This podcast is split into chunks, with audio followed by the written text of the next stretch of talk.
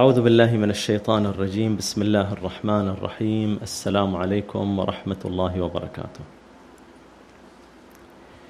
الآيات البينة في القرآن الكريم هي حجة على الإنسان. الله سبحانه وتعالى يقول ألم تكن آياتي تتلى عليكم فكنتم بها تكذبون؟ هذا السؤال راح يطرح على كل إنسان. أولى هذا القرآن ظهره وأعطاه ظهره. ولم يفكر ولم يتأمل في آياته. الله سبحانه وتعالى يحاسب الإنسان في آيات كثيرة.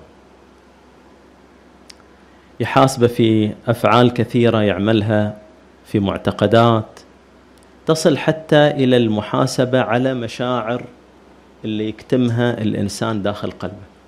المشاعر اللي ما يبينها.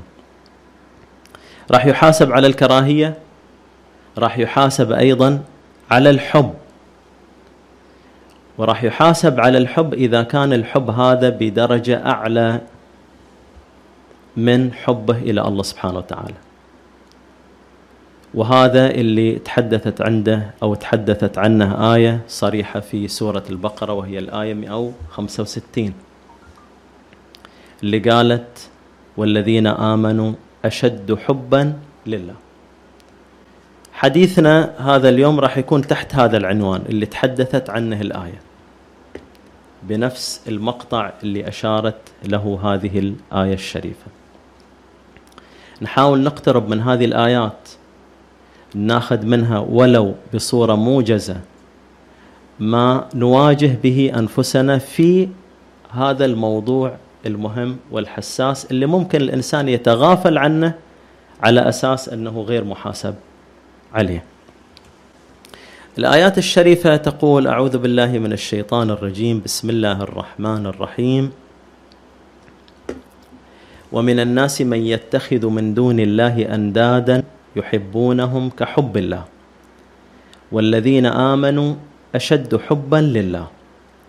ولو يرى الذين ظلموا إذ يرون العذاب أن القوة لله جميعا وأن الله شديد عذاب الآية تتحدث عن أناس حملوا في قلوبهم حب بدرجة تساوي حبهم لله سبحانه وتعالى. وتتحدث عن مشكلة الوقوع في الندية. ما هو الند؟ الند هو المساوي والنظير والمماثل في المقام والمقدار. وش المدخل وش المشكلة اللي أوقعت هؤلاء في الندية؟ هو الحب. وراح تبين الآيات التالية أن هناك أساس قبل الحب أيضا. بس الحب عندما تساوى تساوى حبهم لجهة محددة جهة معتبرة محددة. تساوى حب هذه الجهة اللي سمتها الآية أنداد مع حب الله الله سبحانه وتعالى تحدث بأنهم وقعوا في الظلم مثل ما أشارت نهاية الآية. هذا الحب المبالغ فيه المصروف لجهة أخرى لغير الله في المقابل الله سبحانه وتعالى يوصف المؤمنين بأنهم أشد حبا لله. الآية ما تنكر أن يكون في قلب المؤمن حب لجهة أخرى غير الله. ولكن في عقد المقارنة تقول بأن المؤمن أشد حبا لله.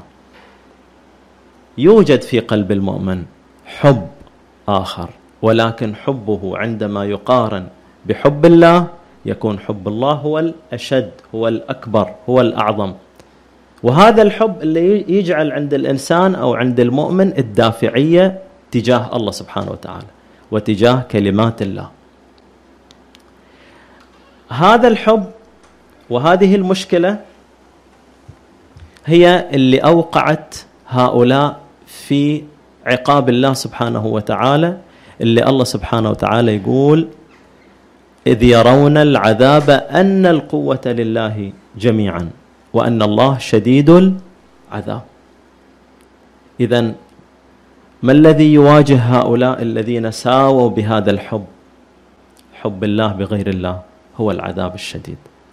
المدخل إلى هذا الحب هو القوة. لأن الآية تشير وتقول بأن إذ يرون العذاب أن القوة لله جميعا. وش المعنى أن القوة لله جميعا؟ يعني تصور هؤلاء بأن القوة مقسمة بين الله وغير الله. فلأن القوة موجودة ولو بنسبة محددة عند جهة أخرى فاستحقت هذه الجهة هذا الحب. دخل صار هذا هو مدخل هذا الحب. ولكن تنكشف هذه الحقيقة تنكشف الحقيقة الناصعة يوم القيامة بأن القوة لله جميعا. ولكن هذا العذاب يسبقه عذاب هو عذاب الحسرة زي ما تشير الآية اللي بعدها. الآية اللي بعدها تقول إذ تبرأ الذين اتبعوا من الذين اتبعوا ورأوا العذاب وتقطعت بهم الأسباب. بينت إلي مشكلة ثانية أعمق أن المسألة فيها اتباع أن هناك متبعين اتبعوا أناس آخرين يشيرون إلى هؤلاء الأنداد. يتحدثون عن هؤلاء الأنداد.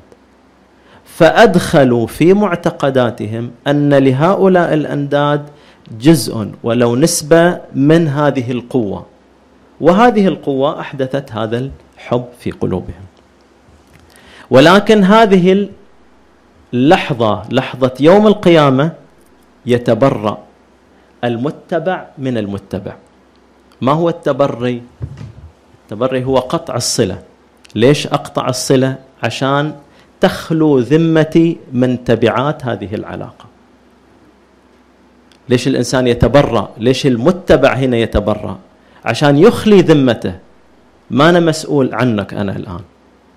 ولكن يتضح أن الصورة خلاف ذلك في في الحياة الدنيا.